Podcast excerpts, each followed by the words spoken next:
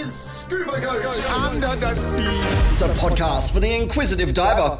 Hey there, dive buddies, and welcome to the final episode of Season 3. Now, as 2022 draws to a close and I'm on one of my favourite dive locations, I decided to reflect a little on where the show started.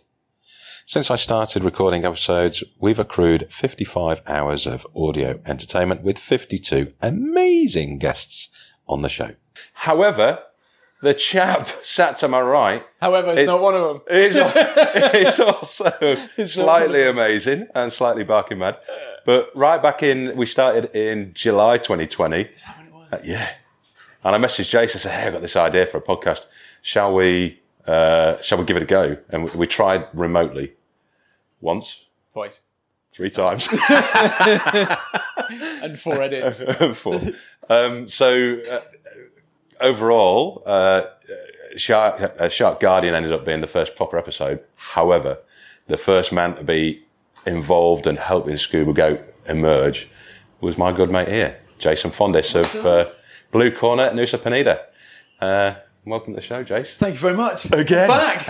I didn't realise that it was that long ago, actually. Yeah. Well, I kind of realised it was that long ago, but I didn't realise that the pandemic had taken hold yet. I thought it was just before, but clearly I was wrong. Yeah. Well, I think I started thinking about it once the pandemic hit and I was sat at home bored as fuck. And it just went from there. I was sat in the pool. I know which place I'd rather be. Yeah. But we're here on Penida. You're back. So at least we get some proper audio this time instead of and waiting and waiting. Have you still got that file? Yes. Not that one. Ooh, no. Is this the one you were thinking of? All right, let's do it again. Yeah, that was... Well, it wasn't without his issues. Teething problems, I think they call it. Yeah, yeah. I had a count up earlier on. 52 episodes. 52. Flip the number. We got 52 hours of audio. Wow, that's good. Soon mounts up, doesn't it? Congratulations. Cheers, buddy. One for every week of a year. Yeah. I'll toast myself to that. You toast yourself to that. I've got water. Mm. Now, yes, sir. Talking water and the lovely Nusa Penida. If you've not listened to the first season with Jason as episode 2, you can do, or you can listen to the chat talk now and make your ears bleed. The end of season 4. The end of season 4. Start season 1. The end of season 4. Yeah. That's next one will be in space. Oh, sorry. Not season 4, season 3. Season 3. Getting ahead of myself. Season 4 starts January. Yeah, now you see, this is like The Witcher, where what's going to happen is I will be replaced by somebody else for the next season. So if you do come back, it'll be Henry Cavill, maybe. I don't know, it'll be somebody else. So yeah, I finish at the end of season 3, it'll be somebody else here next time. Yeah. Compared to Henry Cavill. Checking out if you're on the roids. I'm not sure I can afford his wage, but we can try. Yeah. Welcome back to Penida anyway. Yeah, thanks, mate. Lovely dives today. Absolutely spanking. But before we start talking about the dives that we've had today and possibly the wobble dive yesterday, yeah. Let's back it up and give us an overview of how you've managed to stay alive mentally, physically, and business. Yeah, I guess it's been 2 long years, right? Yeah. Okay, so, yeah, rewinding back to the start, So Indonesia as a nation pretty much shut down for about 5 months. Where you could, let me think, what was that? Yeah, end of March. So April, May, June, July, August. Yeah, about four and a half to 5 months. Yeah. You couldn't even travel from one little island to another. I know unless people have a little look at the maps, they might not be, realize how close some of the islands are. So the Nusa Islands are Nusa Lembongan, Nusa Ceningan, and Nusa Penida. They're all sister islands. The furthest boat ride from one to another is about 10 minutes. We weren't allowed to go from one island to another. So people who got families on other ones, they weren't necessarily allowed to do that. And that was for like sort of 4 or 5 months. We still had fast boats coming in, bringing in produce and stuff. So there was still like the stores open. But yeah, at that point it was very quiet. People didn't know what was going to go on. How long is this going to be going on for? Same the world over. And then in sort of like the end of August, beginning of September, Indonesia sort of started saying that they could open for like domestic tourism, which for a dive business isn't necessarily brilliant, because obviously most of the Indonesians who dive work in the industry. Obviously, there's a few Indonesians out there who have done well for themselves, and they do it as a sort of you know, like a holiday sort of thing, and it's more of a hobby than it is work. Yeah. And again, Indonesia being one of the best places in the world to dive, if you get said Indonesians who come and do a bit of diving around Penida, they're not just going to come back every weekend. You know, there's Alor, there's Ambon, there's, you know, Raja Ampat, there's Komodo, there's huge, everywhere, yeah. Right? Just pick an island and then, you know, you're gold. Like, pretty much you can dive. Well, you can dive around any island in Indonesia. So, yeah, it wasn't without its difficulties. I mean, when we closed up, and we really couldn't do much. We had like nothing. We had like 20 million. We had like $2,000 of like money lying around. That basically paid the power, the water, the pool chemicals, all the way up. It actually happily ended roughly around the time when we could open again to domestic tourism, which again, what's quite lucky in some respects is a lot of people decided to wait it out in Bali. You know, for some people who work remotely, for some people who are, I don't know, just who can live without having to work necessarily. There's a lot of people who live in Bali and make their lives there. So there was then the odd one or two people coming over. So we did things like boat share with our sister centre in Lembongan to keep costs down, and that pushed us through for another year and a bit, I suppose you could say, until we could open up fully. So yeah, I mean, it wasn't without its difficulties, but those people who, like, I mean, there was a really, really, really nice guy, a Dutch guy, and his Russian girlfriend who he met in Indonesian Borneo, and he worked remotely. She, I think, does the same sort of thing. Yeah. And they actually got together during this kind of, like, you know, shutdown. They decided, well, I'm not going to go anywhere. This is a beautiful place. And I mean, to be fair, if you could afford it, like, as in, if you were independently wealthy or if you were working remotely, this was one of the best places, I suppose, same as like Philippines or whatnot, if you could get around. I don't know how shut down the Philippines were, but like, it was the best time to be in Indonesia, because obviously, you could get from point A to point B with minimal hassle, because there was nobody else on travel and transport and whatnot. Yeah. If you were diving at places, you were getting almost like VIP one-on-one treatment. You were, you know, one of sort of two or three people around. The dive site was all yours. I mean, it was kingly treatment. And obviously, you know, at that time, even though it's counterproductive, the prices were lower. Because people wanted to get some bums on seats. It was counterproductive, because obviously everybody needed money. It's like, oh, I'm going to drop it. It's like, that's not smart. But some people, like, literally slit their own throats and kind of like slashed prices where you're going, well, you there's no way you could do that, like, because fuel alone is going to be X amount and whatever. Yeah.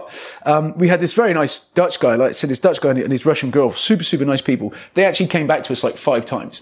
They were based in Bali. They went to Komodo and stuff, but we were very close. One of the benefits of being here is we're like super close to Bali and the international airport. I think I mentioned it on our first podcast that one of the reasons why I like to live here is for that. It's the quality of life as well as the quality of diving. And they were really, really nice people, and they sort of come like sort of 4 or 5 days at a time.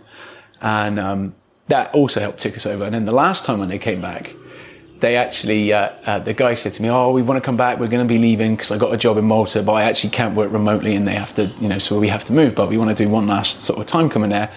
And I sort of want to propose. Oh, that's a lie. He's already proposed. I want to get married to my, to my girl underwater. I went, that's amazing.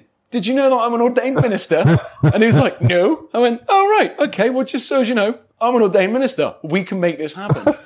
So, obviously, you know, it's about as legal as Mick Jagger and Jerry Hall's, right? Because although I'm an ordained minister, it's not really valid here, but we printed off a really nice certificate, and I wrote on a slate, like a you know, do you kind of thing with a few funny lines. Yeah. And we went to Manta Point, the iconic Manta Point, and came on in. Nick, one of my instructors here, he, he was like official cameraman, so he came along with a camera. We also had their GoPro, which I sort of was holding in one hand whilst messing around with the other one. Yeah.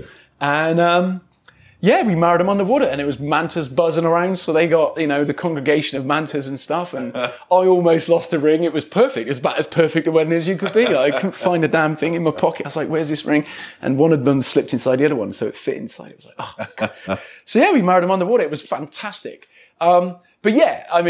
That was one of the highlights, but getting back to your original question, sorry. It was difficult for a while, for quite some time. Basically the domestic tourism which we had, which was the odd expat or two, and the odd local person or two, it basically then ticked us over. It paid the bills, it paid the wages. Yeah. Like I said, we did do things like, boat share so we could keep costs down. And that ticked us over until Indonesia really opened in March this year. There was a time from probably the end of 2021, last quarter 2021, when you could get what was called a business. They had like a social business visa thing where you could come in on a different visa, but the visa was going to cost you about $300. There's no way anybody's going to put $300 extra on a holiday for like 2 weeks. Yeah. But if you were going to, be the sort of like backpacker type person, or if you're going to spend like a few months, then it was okay and it made sense. So there was a sort of way in, but until they scrapped that and did the normal visa on arrival in March this year, it was dribs and drabs. And then once the doors opened in March, then thankfully people started coming back and we managed to put some boots on the ground again. But we thankfully we didn't lose money to the point where we had to just make it appear out of our bank accounts, which were also dwindling because we had to pay for food and living costs and stuff personally. We did have a nice little run of we had we managed to get through, but it wasn't easy. That being said, it's the same for everybody else. I don't want to whinge that we suffered any more. We didn't suffer any worse or any better than anybody else, I don't think. Well, you didn't suffer, did you? Because you sat in the field. Well, yeah. For me, that first 5 months, that first year, it was ridiculous. That first sort of five months, 6 months, that first year, I basically sat in the pool. I swam a little bit. I drank beer, obviously. And the sun's shining. So it's like, people going, oh, you're going to go back to the UK or you're going to do this. I'm like, well, I've got a dog. So, that's responsibility number one. I'm not going to abandon my dog. He's awesome. Yeah. And it's like, well, the sun's shining and okay, let's see in the pool. It was very much that was year one. And then when it ticked round and Christmas came round and then we came into sort of like January 2021, I was like, I have done nothing. I just wasted a whole year of my life waiting. I'm sure there's probably a number of people out there doing the same thing, but I'm like, right, I am not going to waste this next year. I'm going to do stuff. Because it's like stuff. What stuff? All encompassing. I'm going to do stuff. So it's like, well, there's a few little maintenance things we can do. I can do around the place. I'm quite handy, and I can do this, and we can do this, and I can try and learn the language better because I'm horrible at Indonesian and any language. And I wasted another year. It tipped right to the start of 2022. We're like, what happened there? I wouldn't, maybe wasted. I did get some maintenance stuff done, but it was just like how, at the time, every day drags into another one and you're like, God, this sucks. And then all of a sudden, another year's gone. And you're like, wow, I've just lost 2 years of my life, which I'm never going to get back. And, and then it's a strange old world out there. I got friends who sit every side of the sort of sliding scale of it's a hoax to everybody's going to die. Yeah. And obviously and they're still sat in various different corners now. And, I'm like, well, I've got an open mind to things. I'm sure there's going to be some statistics at the end where things might not have been as bad as others, but this needs to be done. But at the end of the day, everybody's lost 2 years and we can't get them back. Yeah. What's important now is to kind of truck on and try and do your thing. Business-wise, obviously, we were 2 years in the wilderness. So I was talking to friends of mine and they're sort of under the agreement that pretty much every month that you're shut, you're kind of 2 months behind in what would be, say, income. Yeah. So we're probably, 3 to 4 years behind in what would have been putting some cash away and sort of trying to, and then developing and whatever. But again, we're we're the same for everybody else. You know, you can kind of woe is me stuff and be absolutely miserable about it. But at the end of the day, we got through, we survived. There's definitely people who I'm sure would have been worse. And we're open again, and we've just had quite a good season. So hopefully, it seems busy. Yeah, we're not. We had a good like ever since we opened in March. We had bums on seas, and we've not had like high season was busy. It was all hands on deck. We had 2 boats out, which was nice. There was a couple of days when there was no equipment left, which is good. Which is, yeah, it's good, but it's also a bit of a head scratcher because you're like, oh my God, have I got enough? What if everybody's small? Because you do get those days where everybody's small, everybody's extra small, everybody's medium or something. You're like, oh Christ, really? I've run out of bloody medium. But, you know, you can only do what you can do. But yeah, so we managed, you know, we had 2 boats out quite a lot, like June, July, August, September. October was great. November, it started like looking like it was slowing down, but it did. And the same for December, but you're getting a lot. The problem for this year, more than anything, was people were coming back, but they weren't booking as far in advance as what they had done previously. So in the previous sort of couple of years before we were closed, you get a bunch of emails and you'd have like a whiteboard and you'd be like, okay, cool. So I'm full this day, I'm full this day, I'm full this day. This is great. I've got some spaces then. I like that. I like booking in advance because that way you know. And it's not like I take delight in turning people away, but if I'm full, I'm full, and it makes me, you know, I'm good. I know I can organise stuff better because I'm not the smartest, you know, I'm not the smartest kid out there. So it's like, okay, this is great. This is organised. Whereas if you've got, you know, a bunch of days logged that this is okay, and then all of a sudden in busy season, people just dive on in there and you're like, oh crap. And somebody wants to do like a try dive, like Discover Scuba diving, and then a couple of people might want to do open water course, and it gets kind of a bit bitty and you're like, can I squeeze that in? Can I not? And then sometimes it's like I said, I'm not the smartest kid in the world. So it's like, you're not the Tetris champion of 2026. Yeah. I won't be doing any Rubik's Cubes in 5 seconds, to be fair. I could have, maybe if I'd have done one over the pandemic, I might have finally finished it. Like, that wasn't a waste of my time. And then somebody said, all right, I can't, you know, this doesn't compute. I'm sorry, I can't do it. You know, there was just some days were just too tough. It's like, you know, fun. We got this many fun divers. I'm going to have to try and draft in, I don't know, find a freelancer from somewhere. That was the other thing. Things got a little bit busy and people that then, you know, people on the island and stuff, because a lot of people like Indonesians and stuff, they needed to either go home because some Indonesians are from, say, like Java, some are from Lombok, and they were working around here and they were going, okay, I've got to go home because they're not going to be paying any rent. You know, or they couldn't afford to pay rent, so they would go and live with the family. So then all of a sudden, when things were doing an uptick, everybody was after staff. Yeah. And you're like, oh yeah, got those, we've got no staff. So, yeah, I mean, you know, logistically it did get a bit hard, a bit quick, but like I said, thankfully we kind of pushed through, and there was days when I'm like, all right, we got to this point. I'm not going to try and squeeze a body on a boat just because. I mean, as much as we need money and everybody loves money in some respects, I'm like, nah, there's a level of quality and a level of whether it's service. I'm not going to stick this on for somebody. It's a fine balance, isn't it? You know? Yeah. You go down the greed route or you go down the customer care route. Like, can I fit somebody extra on? Yeah. Is it worth it? Not today. No. We're not if he's my size and takes up that much space on the boat. We're done now. We're done kind of thing. So, yeah, it was... so we've had a good bounce back, and hopefully that's going to roll into next year, and people will start coming back again and again and again. I mean, I think we were talking on the boat with Jazz about... the whole kind of Indonesian law which is being passed of people, like there's like you have to be married, there's no sex before marriage, which is coming into Indonesia now, and like the newspapers really like that headline, and that made international stuff. Saw some, you know, British tabloid press going, you know, you can't do this anymore, and I'm pretty certain that's not going to affect tourism, because it's going to take a couple of years for it to come in anyway, and everybody will have forgotten. Can you imagine the uproar though?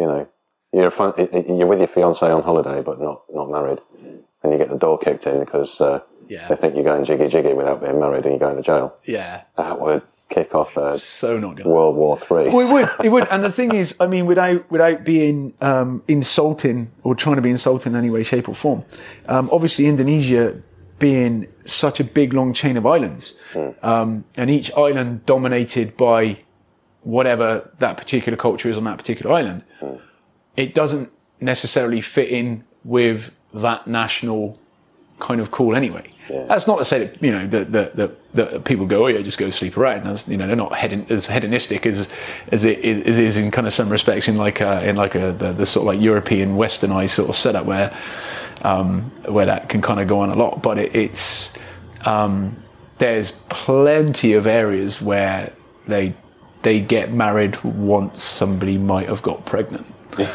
So, it's more of a, I think it's going to be like, it won't really affect any tourists, like any foreigners. And I think to be fair though, I mean, it's got a link to religion, hasn't it? And it does. Yeah. I actually respect the fact that they're trying to protect their religion. You know, if it was left to run, you know, if we run them 50, 60, 70 years from now and they're equivalent to what the UK is like now, where, you know, there's religious people, there's certainly a lot of different religions, but the intensity of religion isn't that great in, for example, the Church of England. No, for sure. Well, I mean, I think it's the thing is which is difficult. Well, I say difficult. The thing which is also a reality in this area is that nationally, Indonesia is a Muslim nation. It's the biggest Muslim populated nation in the world. Mm. It's the biggest Muslim country in the world. And if you're looking at it on a wide, broad vision, it's a Muslim country. Yeah. But when you go to individual islands, they're dominated by something else. So, yeah. I mean, you take this island, for example. This is a Balinese island. So Balinese tend to be Hindus. Yeah. It's like a version of Hindu with an extra bit of something like kind of wiggled in there, and there's like a bit of a mishmash, but it's essentially Hindu. Yeah. There's a Muslim village up the road. But it's just the one Muslim village, but we're dominated by Hindus. Yeah. If you go to Sulawesi, north part of Sulawesi is Christian. The middle and the south is very much Muslim dominated. Yeah. So, you know, there is a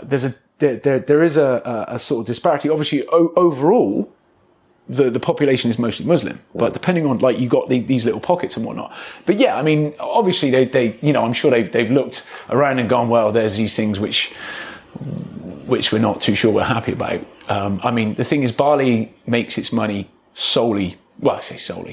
massively on tourism. Yeah. Majorly on tourism. And obviously that's girls in bikinis, that's dudes in boardies, that's surfers, that's whatnot. They got beach clubs, they got, you know, places, they got, you know, parties going on till 3:00 a.m. in the morning. Yeah. And, you know, Bali, that they've made that, I don't want to say deal with the devil, but they've made that sort of offset of compromise. Oh yeah, of like, you know, that's money in with, you know, you're going to get some of that sort of stuff. You haven't got drunken louts in the street swinging punches like in like Lanzarote or whatever, but like, you know, it's a bit of a party. Yeah. The good news is nobody wants that for these sorts of islands here. But yeah, you've got to. I think that, you know, that's definitely looking for a balance. And when you look at other cultures coming in because you have tourism, I'm sure they feel that, you know, the more hedonistic, small revealing bikini type stuff is counterproductive to how they want the way of their nation to carry on heading, which I don't blame them. You know, at the end of the day, firstly, it's their country and it's their choice, but secondly, yeah, sometimes it's, you know, a lot of people don't think about where they're going, and, you know, they don't think about some of these, like, there was loads of stories about people who have upset people by getting pictures taken outside a temple, and they're in next to nothing, and they don't realise. But it's like, well, come on, mate, it's a place of worship. I mean, even like if you take the Church of England as an example, if you're, you know, in a string bikini hanging outside of St Paul's Cathedral, you're probably going to upset a bishop or two. You'll be like, well, that's a bit weird. So yeah, I mean, I understand it. I understand they probably don't want that. I don't want to say it's well, yeah, I guess it could be in some respect. It'd be viewed as a negative influence of just, you know, going out and well, it's not respecting the local culture, is it? Yeah. You know, and that's kind of what you've got to do, especially here in Indonesia. And the further east you go, yeah, the more aware you've got to be. Yeah, for sure. Yeah. But I think, yeah, I mean, it won't affect the foreigner tourists coming in anyway. So they'll just they'll be the same. I think they're just, you know, trying to make sure that Indonesians don't end up like Europeans, which I can understand. Although something like turn to drink and drugs and fighting, that's not necessarily how they want it to go. So yeah, good on them for that. Yeah. Hey, let's redirect back to diving. In fact, let's talk about dive yesterday. Yes. Very interesting dive. I'll give you a bit of background. Last time I was here. It's not my fault, just so as you know. Make a disclaimer, nothing to do with me, not my fault, not my dive center's fault, not anything to do with my dive stuff's fault. It was all you. It was all me. It's all somewhat wrong now.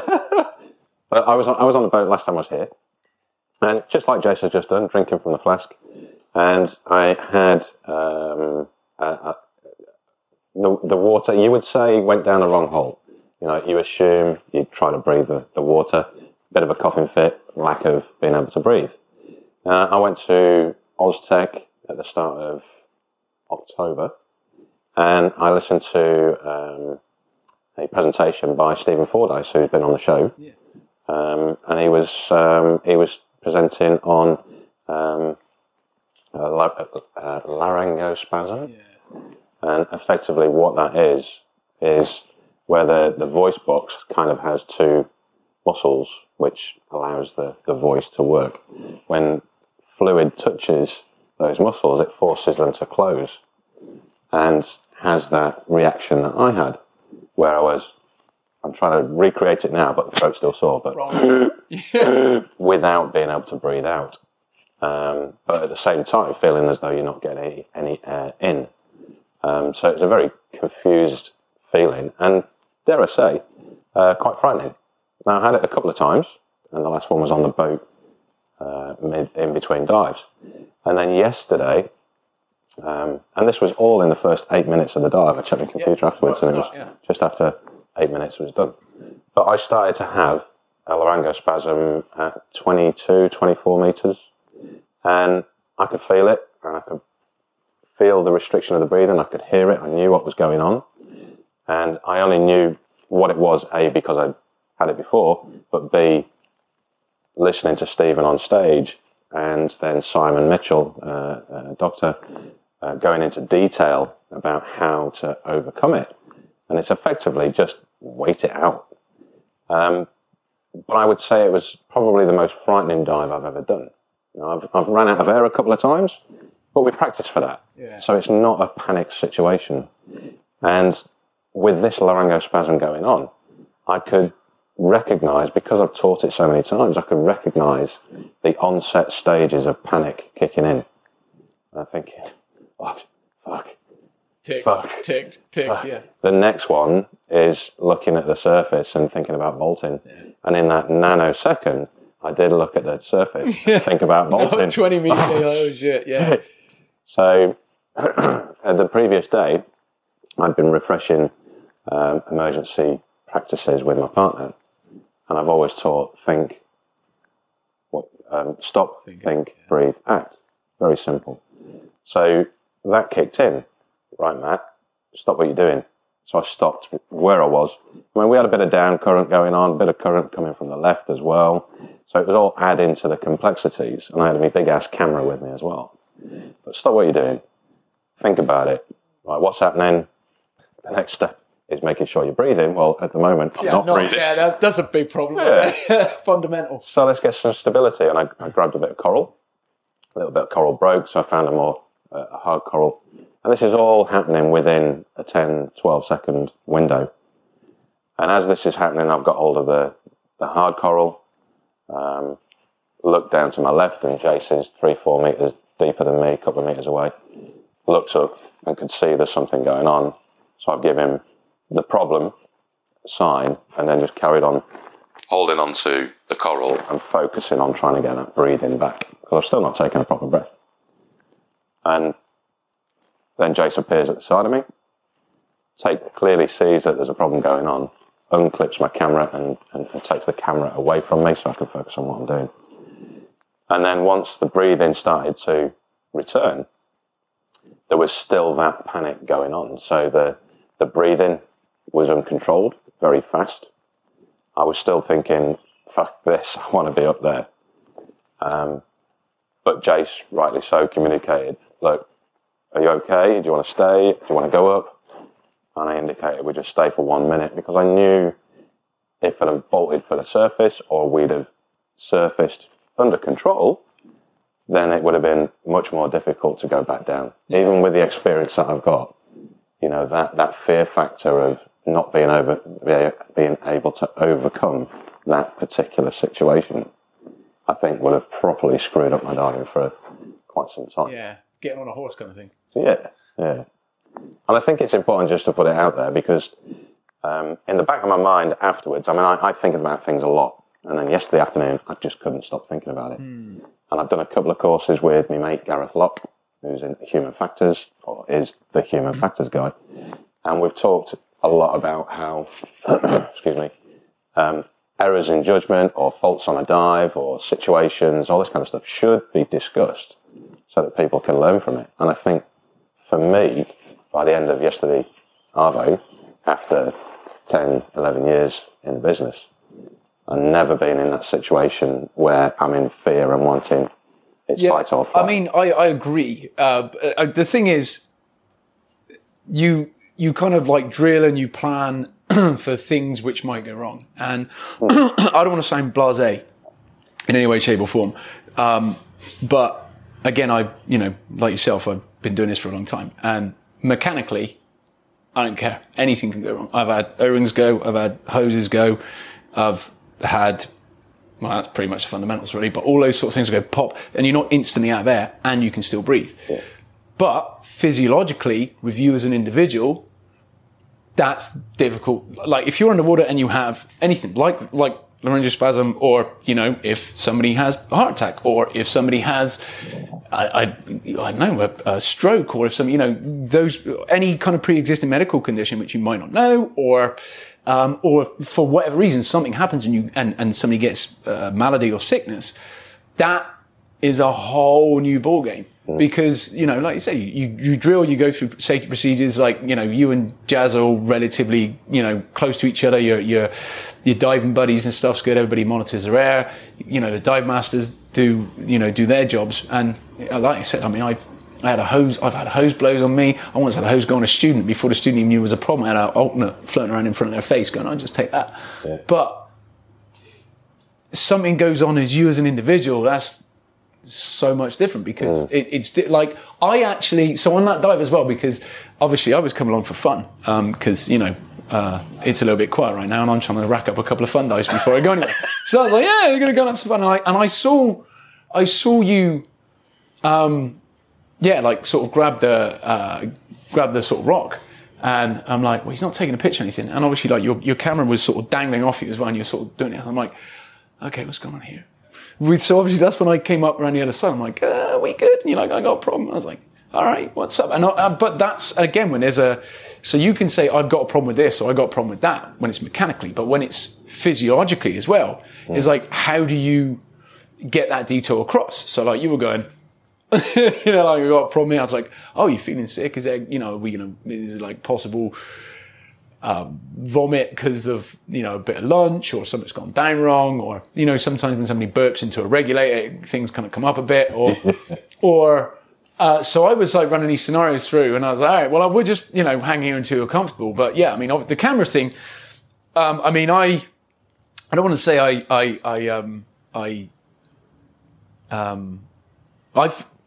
you know, having dived with you a lot, know that you, that, you know, you can self-manage yourself in many, many ways. But I was like, all right, well, if there's a bit of a problem here, and you need to, you know, we need to come up, or we need to do some other things, then this camera is very much going to be bulking in your way, and you don't want it clattering around, you don't want to get in caught if something goes on. So I'm like, I'll just take that. So one of the reasons why, you know, it's like anything, with, like, that's another task. The thing which I notice more underwater is, even as comfortable as anybody can be, when you start introducing something extra, it's another task, and another task is another thing to think about, and that's another thing to kind of like, which can assist in people freaking out and stuff going wrong. It's like, okay, now I got a camera, all right, now there's this, now there's this.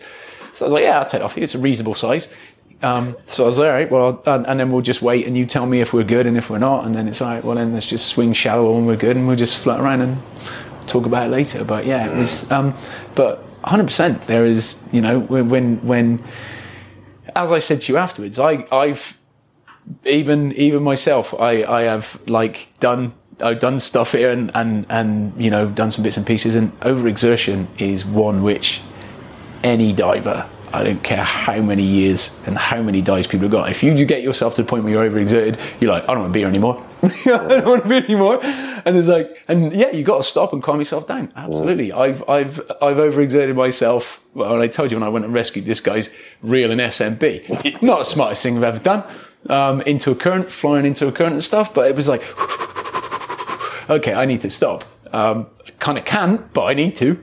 Yeah. And yeah, you want to be there, and you know, you get your thing back together and just float and get your breath back. But it, you know, the good thing is you have to reflect on that, and then you kind of, you know, you sort of go, well, what would I do differently? I mean, in that respect, physiologically wise, there's nothing you can do differently. That's, you did everything right. You did the smart stuff. There's nothing you can do differently. You if they say you got to wait it out, because obviously you can get those laryngeal spasms from things like swallowing water.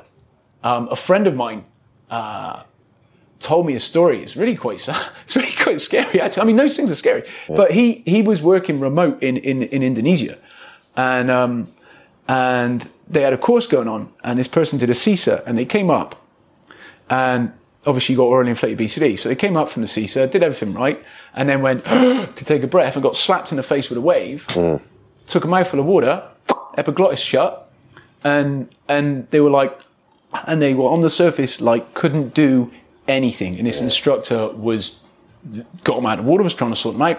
And there's, in some of those cases, like, I mean, you know, that sort of, like, literally ingesting that stuff, you need to push the thing open. Mm. And luckily, because they were remote, they had like a,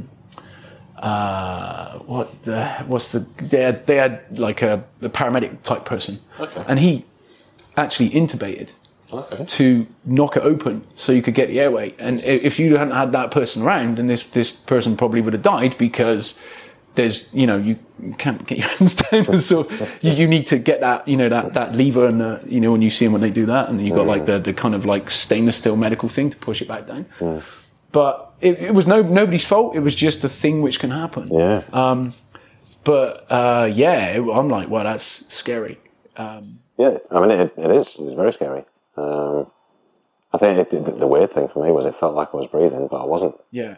You know? I think that the takeaway from it, and I've played it back a million times just since yesterday, and trying to work out, you know, what is a good indicator that it's going to be coming on. Was there like a preemptive feeling or anything? Yeah. Could I recognise it again?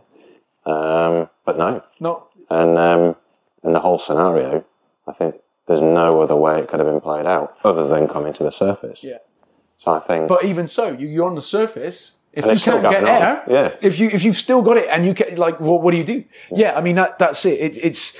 I mean, you did the right thing though. Like, all you can do is just, you can be calm, and obviously, you know, your guys at Oztek and whatnot, you know, you've already listened to the bits and pieces, and those sorts of random involuntary ones can go away again. Mm. So yeah, it's way now, but yeah, it's I can't imagine that's not a fun situation. Like, how long is it going to be for my body to be apparently working without much air until it kicks back in again? I can get air, but then you're gulping it in. So you're going to want to be on the surface to gulping it in, because that's your natural instinct. It's not, I don't envy you in any way, shape or form. Well, let me try. Nope. But the good takeaway from it is that it's, you know, for me, it's given me a really good empathy. I'm an empathetic guy anyway, but a really good empathy for people who do have a bolt situation or a panic situation underwater. And we've both had many people that we've sorted out that have had a bit of a panic underwater. But just to be able to understand that brain function that's going on. Yeah. In my head, we've got the devil and the angel. Yeah. They're not having a chit-chat. They're in the cage in the UFC, fifth round. Elbows. I'm going up. Yeah. No, you're not. You're staying here. Yeah. You know, for sure. Yeah, I agree. It's like I'll tell you a funny story.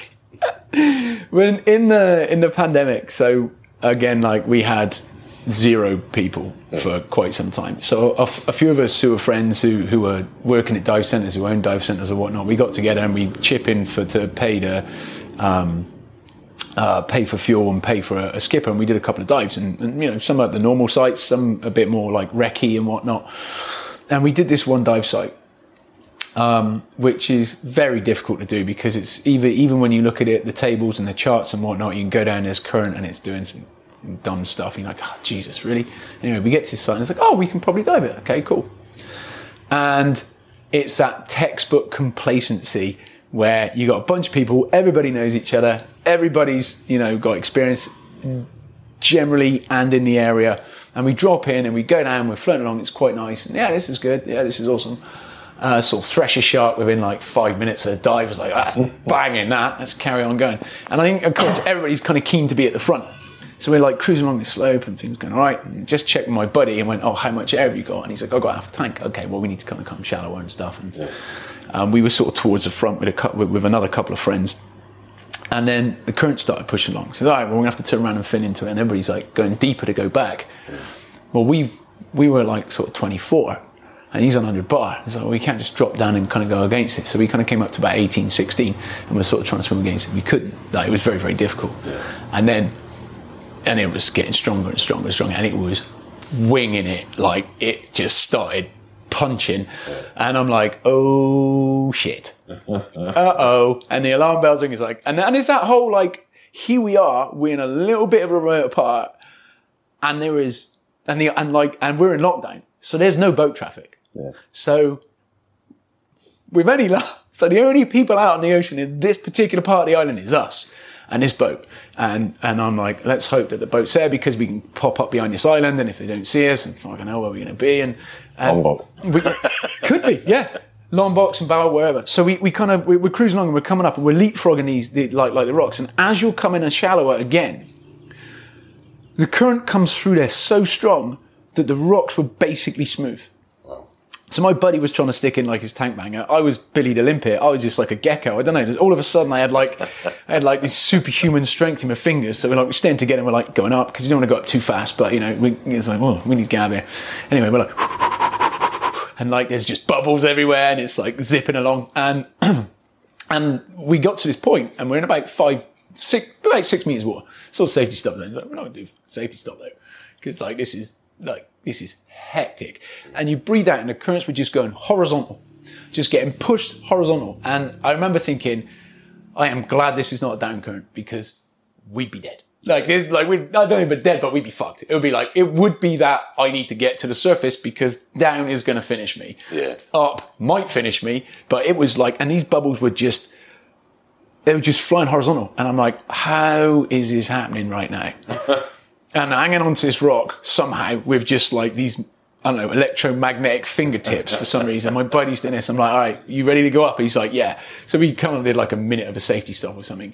And then literally I fast kicked because I was thinking, I'm not even sure I'm going to be able, because the current is doing this so much. I'm like, I don't even know I'll be able to kick through it. I'm like, I should be able to. Yeah. But I put a little bit of air in my BCD, never done that before. And sort of, you know, did a couple of quick kicks, got up to the surface, inflated the BCD, didn't even put up an SMB. Not worth it because there's no boat traffic anyway. Yeah. And the reel would have been gone in like a second. 30 meters of string would have been like, it was the punchiest current. And we get up to the surface. Thankfully, could see the boat, although it wasn't where I told them they should probably float just in case of, because we didn't really know. We'd not done this dive site. Nobody had. So, you know, it might be best to float there so you get a good view. No, they were there. It's like, oh. Thankfully, we could still see them. So, gave them a wave. They came and picked us up. And my buddy had a D5. Oh, he's got a D5. And he's got like the transponder and all this sort of stuff. 55 litres a minute. He was doing it. So we renamed our little WhatsApp group the 55 litres a minute club because like he was doing 55 litres a minute at that, like when we were done. It was not fun. And yeah, like you're going, I need to be up. I need to be smart about this, but I need to be up. But yeah, it was, I mean, it wasn't panic, but I was worried, like the currents around here are no joke, and where we were and the fact that there was not a single boat around is like, I also don't want to be floating in the middle of the ocean for the rest of my life. Yeah. So yeah, it was that was a fun one. The other guys, they'd all managed to about turn and kind of swim out of it and get back to where they were. Easy. So I was looking at my buddy going, why did you breathe your air so fast pre this point? Because we could have just gone that way. Instead, weekend. That way. It was brutal. It was like a, and it was one of those ones where, I like to think that I'm pretty bloody conservative with a lot of stuff here, but it was nothing but complacency because, you've got a bunch of friends, everybody's dive professionals, everybody's either got businesses on the island or working on the island and knows the area. And there was no reason why I couldn't have been like 2-3 people back. Watch somebody else go, well, don't go, guys, let's go this way. Yeah. There's no reason why my buddy could have done the same, Yeah. Certainly once bitten, twice shy. Well, I mean, like you say, this island, it's got some rippers of currents when it wants to. Have you ever had to, have you got to a dive site and gone, no, fuck this, it's too much? Oh, yeah. Absolutely. We actually, one of the really nice ones up here, Toyapakeh. Yep. Number of times you can kind of go there. Yeah, for sure. You kind of like rock up and you're like, yeah, not so much. Because, you need to start and finish. In fact, arguably one of the worst dives I've ever done here. I say worst dives, not worst dives, but one of the most difficult dives I've done would have been Toyapakeh. Yeah. Because out of nowhere, because it's sat in that channel, you can get random stuff and a rogue current came out of nowhere, big down current. And it picked up towards the end of the dive the other day as well. Yeah.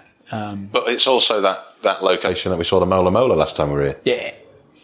Talk about random. Yeah. No, I mean, this is the thing. Like you, with some of these dive sites here, you need to get them on like we plan them with tides and the right and swells and heights and whatnot. But obviously, our tide charts are Bali, and they're not necessarily even 100% accurate for Bali. And the app which I use isn't necessarily bang on, so I have to make best guess. Most of the time it's good, but sometimes you pull up to a dive site and you're like, we're not going to do that. It's the ones which can be like real tricky with current and can have the real more sort of can get rogue ups and downs and outs. Those ones in channels and stuff like Blue Corner and Toyapakeh can be, like I said, cheap. Blue Corner, that one's very specific, isn't it? Or it's very specific when you go and dive it. Yeah. I'm a bit of a wimp. I'm a bit conservative in some respects. But what I try and do for that dive site is I like to try and do it with, I would say, an upper mild to low medium current going through there, because think of me. I've had to climb out of Blue Corner. Not very often, thankfully. I'm normally pretty good. And the times when I've had to climb out of Blue Corner, a few times it's been because of other people have planned it and I've gone, I'll come along for the dive. And then it's like, Jesus. But I try and do it with like a sort of mild, easy current where people be going, well, this isn't such a big deal. Why do you only bring sort of experienced people? It's because you need to be prepared for the fact that you can get a down come from somewhere or an out come from somewhere and it can go a bit hectic, because often the way which I do it, if it works out, and I would say like 97% of the time it pretty much works out pretty good how I want it to do, but sometimes a bit quicker. You can, it has cross currents there where you can drop in the first 15 meters of depth that you're in, maybe 18 meters it's going away which you want it to be, which is like your left side to the reef, and then you go deeper than say 18-20 where you want to get in the canyon to look for the fun stuff being the sunfish, and it's coming against you, so you have to swim against the current, and ideally if that happens you don't want a strong one because who wants to swim against the current? Because then you're in the 55 litre. Exactly. And you don't want to nobody wants to swim against the current and then go, well, what was the point in that? Yeah. But also for me, it's like when we jump on in, if we happen to be there, because, it's one of the popular sites for sunfish. If you get there and there is sunfish there and the current's quite strong, well, you're not going to be able to take a picture or slow down to sort of film it or enjoy it as much. Whereas if you've got like a more mild current, you can stop and you can control yourself better. It's a bit like our manta dive, because our manta dive tends to be, there's not real current, it's more that surge, so it's a lot easier to control yourself than if you're in a current and you're fighting to stay where you are and or trying not to get in the way of the manta. But if you're fighting against the current and trying to hide and stuff, you can get in the way. If we got like a mild current cruising through there and there's a sunfish, you just got to bat your fins a couple of times and you're still there and you can enjoy the moment a bit more. That's my rationale. However, Whether it pans out or not. No, it generally does. I mean, I've done it on some other tides, and it's been, yeah, it's definitely, you know, it can go fast through there, and it can be a trickier dive. I mean, it doesn't really matter if the current's a little bit faster, but then your dive is over by a certain amount of time, because again, it's not a particularly big dive site. It's a prevailingly deep dive. So I mean, generally you're pretty much doing like a 40-minute dive max. But it's, like I say, like for me, I want to try and make it as easy as possible for everybody. Obviously, you know, if you've got some current, the fish tend to come up in the water, come a bit more. But if we're there trying to find some fish, and they are there, they come into the water, get cleaned. So if you can slow down and stop and take pictures and get all these really, really nice ones, and you know, and everybody's happy, then that tends to be the way which I try and do the dive. But as long as they're getting there clean, they're happy for you to take the photos. Exactly. But, you know, I mean, the thing is as well with some fish, even though they are incredibly weird looking and they don't look in any way, shape or form like they can handle a current, they can handle a current. You see the speed of those things when they want to go as well. And they can put a hammer down. Yeah, they can go. It's like watching two big doors open and close, like with those fins going. It's kind of nuts to watch. It really is. But yeah, they can get up a rate of knots. So, you know, although the current can be pretty savage through there, they can deal with it, and obviously, you know, way better than we can. But, but yeah, it's strange. It's strange. Yeah. But and then today, Manta Point turned it on. Manta Point, you're good, yeah. Oh, I've dived Manta Point many, many times here with Jace. Sometimes not with Jace; he sits in the office. But today was the warmest I've ever dived it. I think it was 26, 27 degrees. Actually, yeah, good time of year, yeah. And it was like 15 mantas. Yeah. They just continually coming back round. Yeah. Lovely. Yeah, it was a nice one. Well, again, you had a good one with Mangus. Mangus does a good job of sort of directing people to other spots. In the really, really shallow water today where, like, the, I guess you could say, like, the a sort of point of interest is that where the snorkel army goes? The big rock, the sort of point of interest, especially if you map that dive site, everybody knows where it is, you know, where that sort of most people go and kind of hang out. There was a couple there, but again, when you peel yourself away, there's, you know, they get cleaned all over the site, and then you can find, like, we were in similar spheres today, because I had a couple of guys which I was, you know, I saw you guys underwater, I wasn't too far from you, and we were like navigating around a little bit as well, and yeah, it was super nice, man. It came nice and close, gave us a nice big wave. I got some cracking video footage. I bet you did. We stayed over that. That melanistic one was pretty chill, actually, beautiful. As well. Was it? I think it was pregnant. I've got a side profile, and it was Chunky Monkey both top and bottom. It was.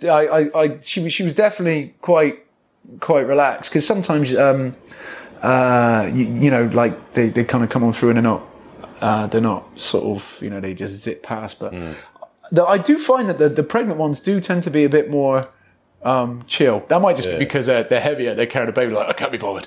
But they're also kind of like real close as well. I noticed that sometimes. I don't know if it's like, I really want to eat some coal, and now I'm really curious about people.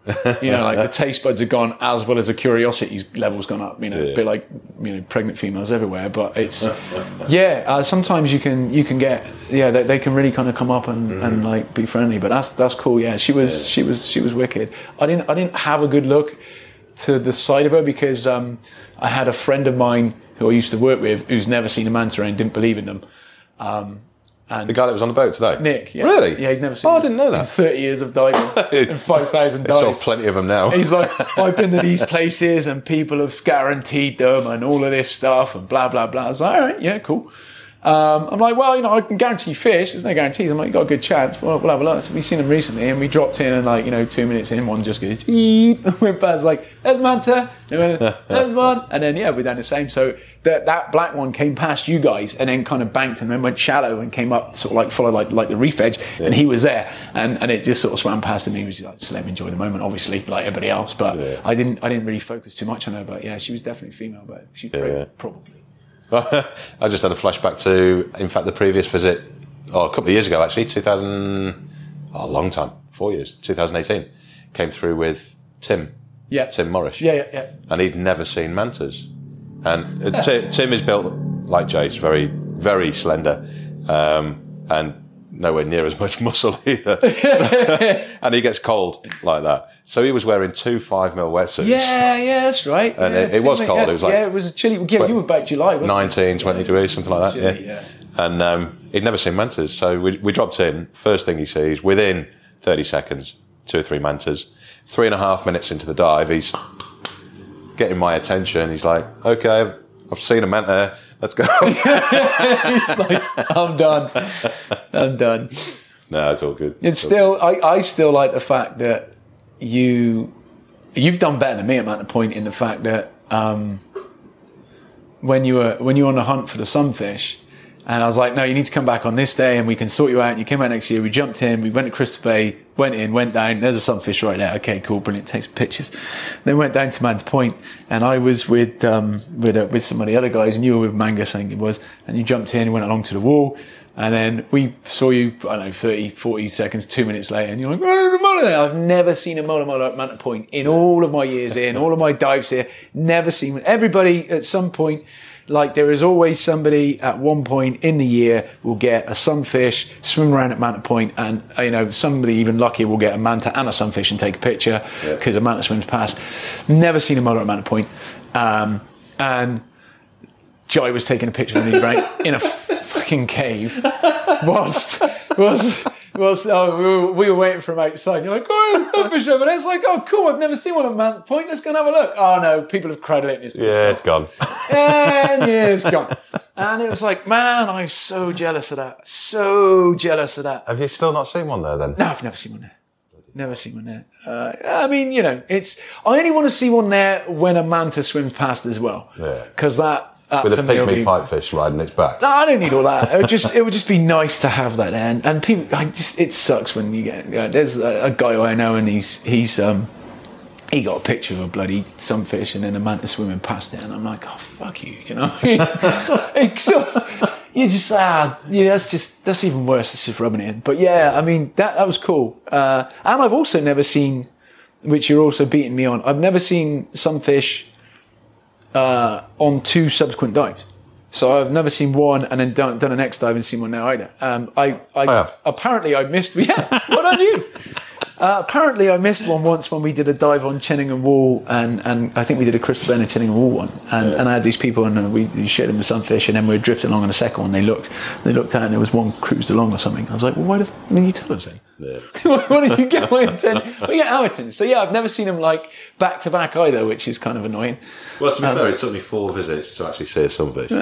Yeah, but you know. But I was coming at the wrong time of the year though. They're good visits though. Yeah. Come at this time of the year. Okay. And it happens. There you go. Yeah. That was actually a really good one. Yeah. So, Blue Corner. Yes. Forward. Yes. What's the go? Going forward. Yeah. Is there a master plan? There's a small plan at the moment. I mean, we're still very much a work in progress. Obviously, you've got the owners in Lembongan, at the OG, the big base in Lembongan. So we sat down, we were sort of having a conversation about moving forward because, again, the same thing would happen to Lembongan. I would say the same thing happened to all the bases. You know, everybody's funds were drained. So, you know, this year was good to kind of start getting back on our feet. Going forward, have a plan to build on this an extra classroom on the land here. I mean, obviously, people wouldn't have seen any pictures. Well, I don't know, maybe some of your lovely people have Google Earthed us and had a little look at where we are situated and bits and pieces. But our piece of land, we've got about 15 meters area just on the end of where we are sat now, our classroom. We're looking. Check out my reels on Instagram because they'll be going up next week. There you go. I'll give you a walkthrough. So we're looking at possibly building another classroom and a bit of a kind of like a relax area on the other side. My plan, because I'm the only one who stays here really, so the other 2 don't. So my plan is hopefully the one which is going to be the one which takes precedent, but I'm going to have an open wall so people can kind of like view the pool because it's pretty, an open wall so people can view Mount Agung because that's pretty, and then just, you know, have like, I don't know, beanbags or something, some soft furniture, maybe stick a TV up, so you know, and a hard drive. So after people come back from diving and they want to kind of relax and watch a movie or something, they can do that, and drink some beer from the bar. And then above that, put a couple of rooms for essentially me to stay in one of them. Yeah. And then moving forward, it would be nice to get at some stage build a management team again, so get somebody to be like assistant manager, so I can kind of have a bit more time to fun dive with you. Yeah, so that's a little bit, and you know, it's like you kind of grafted, you sort of put everything into something. It's okay, well, we built this, you know, and this is functioning, it's going pretty well. It's time to kind of hopefully take your foot off the gas a bit as an individual and slot people in to do some other roles. And then the other thing which would be quite nice to try and do, which I'm going to try and start doing next year, is some really super basic but nice munchies, of which we talked about with sort of like a sandwich machine, because obviously on this island, if you want, the thing is, this island is a reasonable size, so depending on where people are staying, there's like collections of accommodations and restaurants and whatnot. So there's always restaurants around. Depending on what, you know, on what people's motivations are, there's, you know, you can get some pretty good quality cuisine. You can get like good local stuff. You can get good foreign stuff. I don't need us, or in my personal view, I don't need us to have a restaurant here, as it were, like by any stretch of the imagination, because again, people will go and eat elsewhere, and perishable goods die really quickly, which is a massive expense, and I'm not smart enough to juggle a restaurant in it, again, in any stretch of the imagination. I've already talked about, and not smart. But something simple like Toasties, for instance, you know, people come back from diving, even though we give them food on the boat, you come, you know, diving takes out of you, you get hungry. Do you want a Toastie? Absolutely. I don't know, 30,000 rupiah, boom, there we go. Cheese and ham, cheese and tomato, whatever. Something simple would be nice. And again, then if people want to kind of hang out, and once we've done logbooks, they're going to want to have a couple of beers and a cheese and ham Toastie and watch the sunset kind of thing or whatnot, we can do that. And that's kind of something to work towards. I think it's a really good idea. I mean, like, as I say, I've been here many times now, but you are kind of limited on the variety of what you can get and the pricing of local restaurants. I mean, that's it as well, isn't it? Yeah. So if you want to save a bit of money, I mean, you can get, like, we're in Arsasanti, the hotel, which is nice hotel. I'll hook you up. Having a good deal with these guys, but 900 Australian we're paying for 15 nights. Which is awesome. But that comes with a breakfast. But then you've got to sort yourself out for lunch and dinner and snacks, because you're going to get hungry. You put food on the boat, which is amazing grub, by the way. Whoever cooks that, just tell her she is awesome. Wives of staff. Yeah. Is what it is. Brilliant. It's so good. Yeah, it's a spot. But just to have that little snack thing when you come back off the boat, a cheese and ham Toastie or a baked bean Toastie or something like that. Awesome. Exactly. It's way forward. But the thing is, it's simple. So, I mean, for somebody of my IQ level, and but also the thing is, what you have to look at, and again, I don't want this to sound insulting, but obviously on our island, what we experienced a lot of growth in 2018 and a lot of growth in 2019, and it was like going wee like this, but you know. Previous to that, everybody here is basically had been doing things like seaweed farming, farming. Like, you still got people who are growing coconuts and they bring them down and ship them over to Bali to get turned into whatever, like copra and coconut oil and all this sort of stuff. Yeah. Like, so that's still a business. You know, you got people farming, like growing agriculture. There's a dude over the road who's growing maize right now. So, you know, there was not loads and loads of jobs. There was not loads and loads of restaurants. There was not loads and loads of accommodation. And it started going exponential. So having a really good level of English also is quite difficult. So you'll find, even in some of the you know, like you'll get some nicer restaurants. But if you go, oh, yeah, can you not put this in it? Say you don't like something, or maybe you might be allergic to something. Go, can I have, like, no onion? And then you can get, like, a bit of a weird look. So you kind of, like, need to know either how to say that, or hopefully these people know, like, enough English to know what to take this off. So to do something here somewhat simple, because I just want it simple all round. So it'd be like, you could have a girl whose English is super basic, not even, and just go, right, cheese and ham, there we go, or just cheese, or just whatever, and they go slap, and it's done. As long as everything's clean, and you got, point to the pictures. Exactly. Happy days, boom, done. Yeah. And you're keeping it simple, things aren't overcomplicated, nobody gets embarrassed, nobody gets the wrong thing, and it works out all right. I think that's just picking up on that point there as well about Penida. Penida is, the first time I came was, 2017, I think? It was 18. I must have been start of 18, yeah.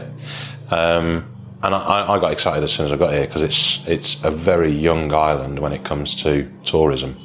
So it's got that feel a lot of being natural still, yeah, for sure. And then with COVID kicking in and that 2-year gap, even with the driver that I've got on Bali, his English was very good pre-COVID. Now we're back to using Google Translate a little bit just to make sure he's got the lingo right. So the same's occurred here. People are now getting back into that routine of trying to understand how to.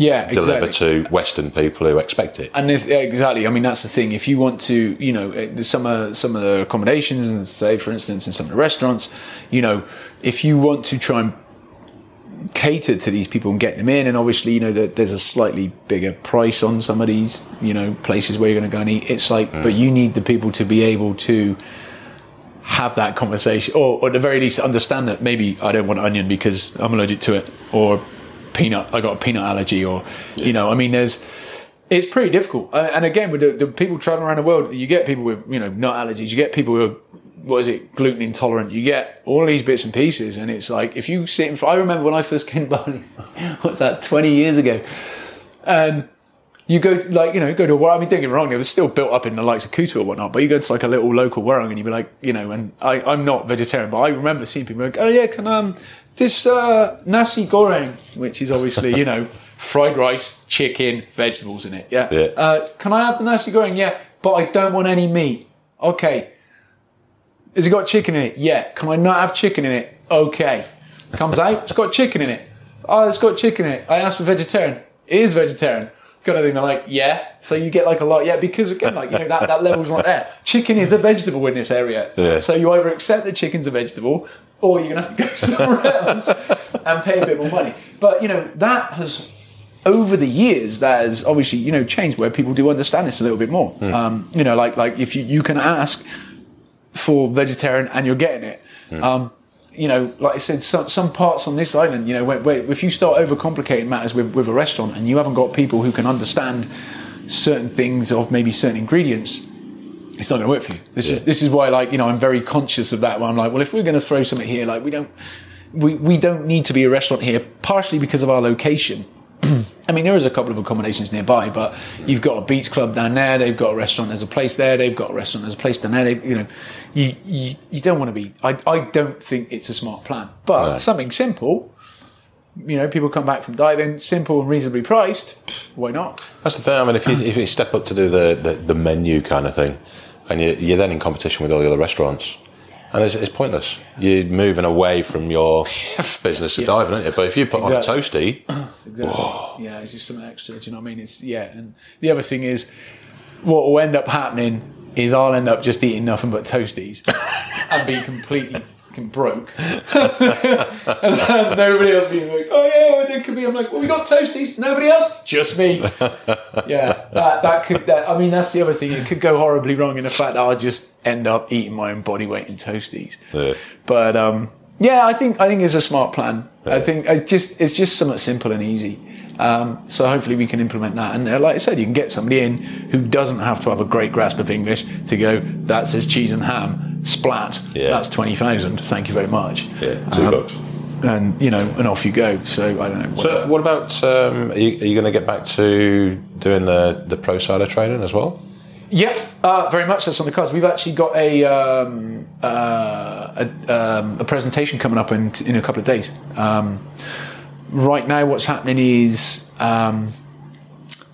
we've got 2 course directors on Lembongan. One of them is one of the owners, and one of them does other stuff as well. But he's also a course director. So when we've got presentations and stuff, they'll come over here. Yeah. And then obviously, if we have any candidates here and want to stay here, they'll come over and do it from here. And then at some point down the line, yes, we're going to probably look more into having a more permanent person here for that as well.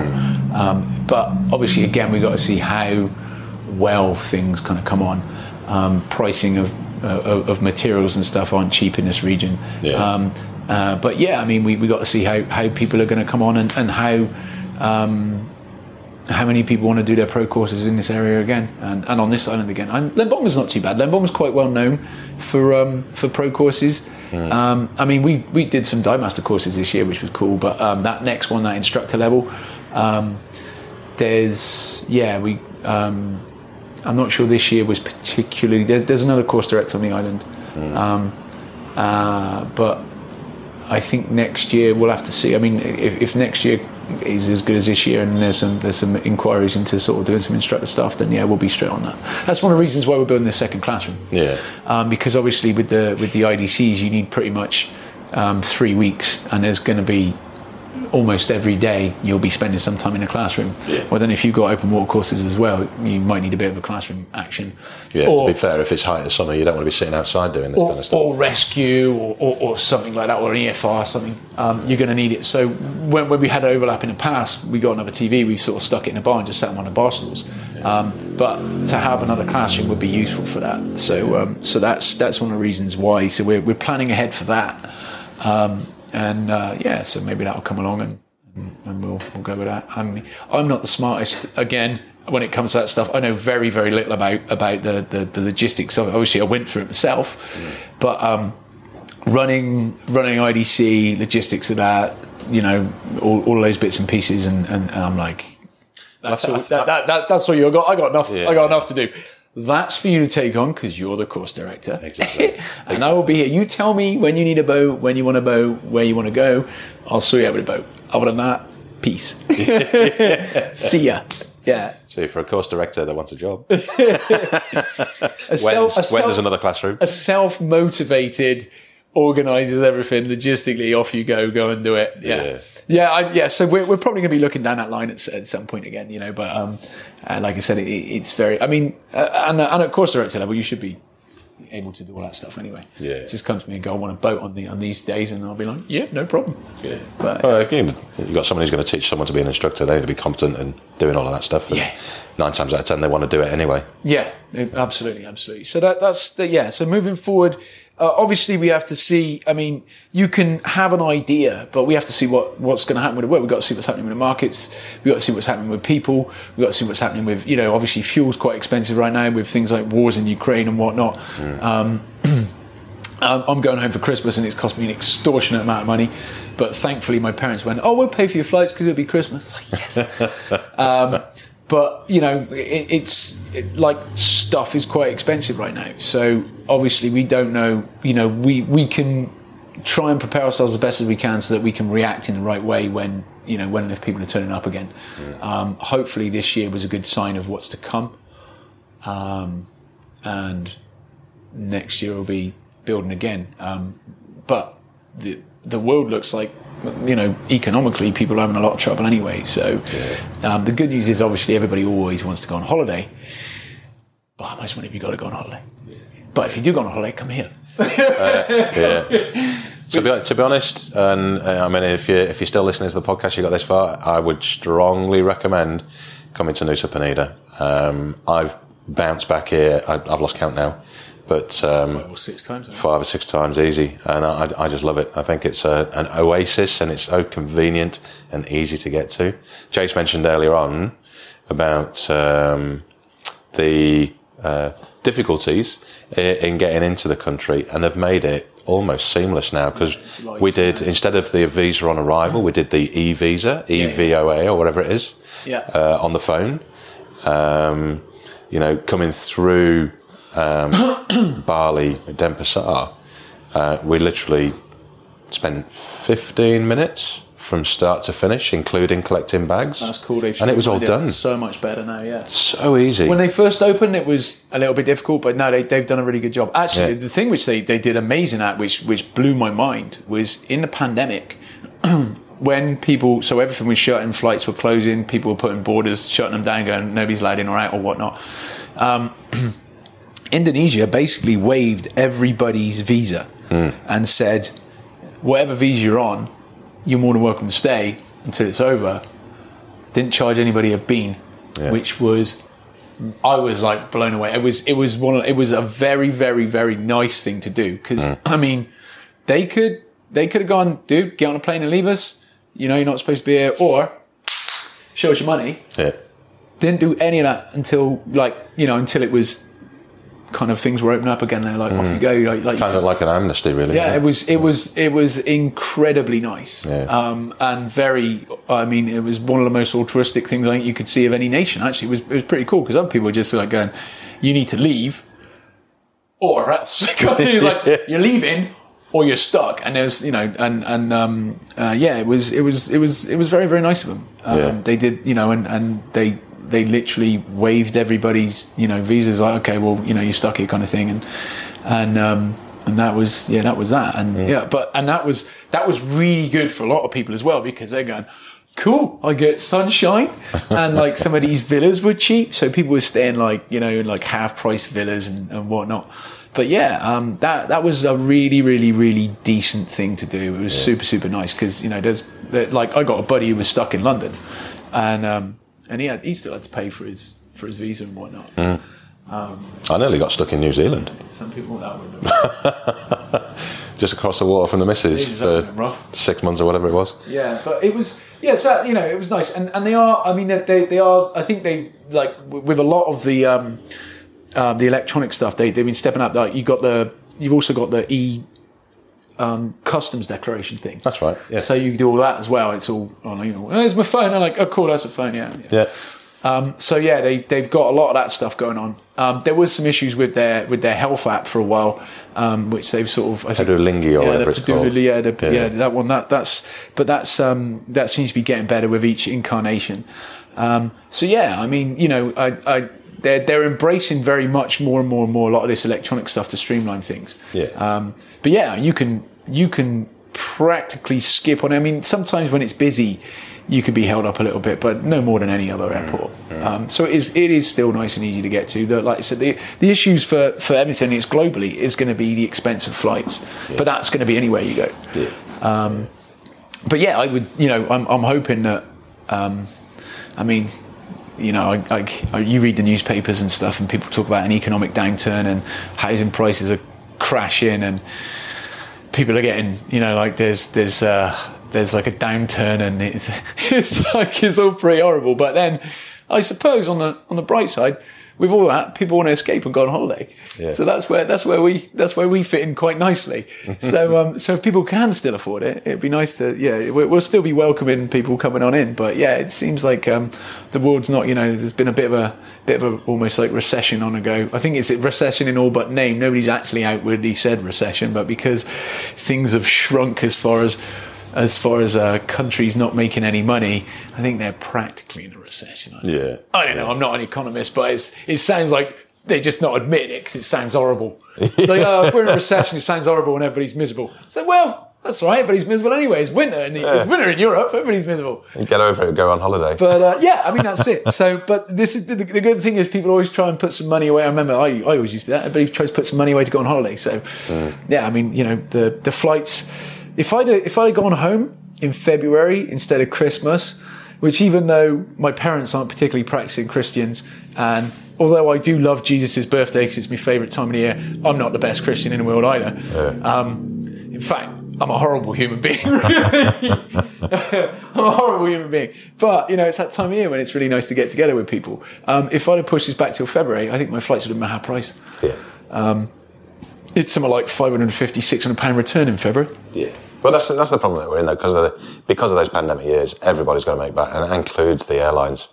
Yeah. So, I mean, like my prices to the UK in July, Qantas, thank you very much, they fucked up my flight and cancelled it without telling me. Yeah. And then I had to purchase again at short notice, and it was another 35% on top, so it was a... $5,500 return ticket. Savage, isn't it? It's ridiculous. Yeah, but it's not fun.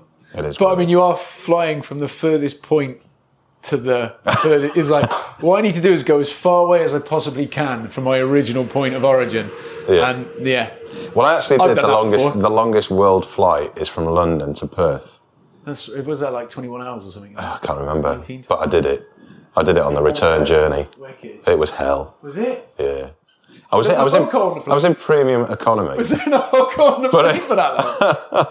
Well, the thing is, I didn't do the alcohol. I was going to, but I thought, no, if I do that, I'm going to have, one will turn in at 3, will turn in at 10, and I'll end up with a hangover, and I'll still not be on the deck. Yeah, in Perth, yeah. Exactly. Yeah. So, no, I stayed away from that. But that was a long flight. I bet. What's that? I think it's like 19, 20 hours, isn't it? Something like that. Yeah. That sounds kind of fun on the one hand, and on the other hand, it sounds like your worst nightmare. Yes. It could go one of two ways. I couldn't imagine doing it in economy. Not that I'm a snob or anything like that, or a princess, but yeah. Being 6'2" and 115 kilos, those seats are not designed for the man of 2020. Isn't the man of 2020 a woman? 1970 maybe. The man of 2020. Yeah. Yeah, I'm not good with economy class either. I mean, the fact. Oh well, I say that it's the only class which I travel in, but I'm not great with it. I mean, I'm great with the food and the drinks and the free TV stuff, but I just don't. A seat pitch anything less than like flat, and I'm like, well, this is going to be, if you got the broken up, like I'm going back via Emirates. I love Emirates. They got a really, really, really, really, really good setup. I love flying Emirates, but. I'll never be able to sleep. I mean, their in-flight entertainment is great, their booze is great, the food is great, but Jace can't sleep. Well, you've got the giraffe neck, haven't you? Yeah, but that doesn't work either. You'd think I'd be lying down somewhere. It just doesn't work. I got one of them neck pillows, and I just I don't know. It doesn't work. You've not seen those latest things where you pull the table down, and it's like your water wings for kids and blow up this inflatable semi-triangle thing that you put your arms in and your face on, and it's got a hole in it. Oh, really? No, I'm not seeing that. It looks ridiculous. That's one. It probably is ridiculous. Well, one of the things which I despise the most about being in Asia, or Southeast Asia rather, but I mean it's the same for all of it, is for some reason, Southeast Asians and Asians can just fall asleep like that. Yeah. If they've got 5 spare minutes, they're like... Gone. And you sit on a bus, on a train, in a car, on a plane, and done. Before the plane's taken off, asleep. Yeah. And it both annoys me and fills me with massive amounts of jealousy. Yes. Mostly annoys me because I'm jealous I can't do it. But you're like, how is that? There's this weird on-off switch. Yeah. And I don't know how anybody can do it. I anybody, but it seems to be that it's one of those great genetic things which some people get and other people don't. Europeans get to burst into flames in sunshine and Asians get to fall asleep whenever they want. Yeah. It's a pretty bad trade-off, really. But yeah, you're like, how does that, how, and it's I've not come across one Southeast Asian or Asian person I've ever met who's ever complained of insomnia. Yeah. I don't know if you have. Have you ever met an Asian who's got insomnia? No. And they just fall asleep anywhere and I hate it. I'm like, that really disappoints me. I'm like, why can't I do that? And but then they're just like this on a plane. And you're like, how is your neck not why do you not wake up in pain or how could, anyway. So I don't know. I got a neck pillow, doesn't work. So I'll have gin and tonic on the flight and then, stick the old neck pillow on and see if I can just pass out for 4 hours and wake up numb somewhere, walk up and down. Sit down and watch another movie. And eventually get home. Not fall asleep on a coach going back to the UK. I was going back from London to Bristol. Oh, can't fall asleep on those either. But the usual. I'm hopeless. Mate, it's all good. No. Right, let's wrap this up. Absolutely. It's time to have another beer and go and grab the missus for some dinner. Fantastic. Thank you so much for having me back. It's great to have you back. And ladies and gents, if you want to come, and I strongly urge you to come and dive in Nusa Penida, hit up Jace. If he's not falling asleep on a plane, you can hit me up directly and I'll put you in loops with this company coming back on plane. I'm at Scuba. Thank you all for listening. Thanks for your support and I'll see you in 2023. This is Scuba Goat Under the Sea, the podcast for the inquisitive diver.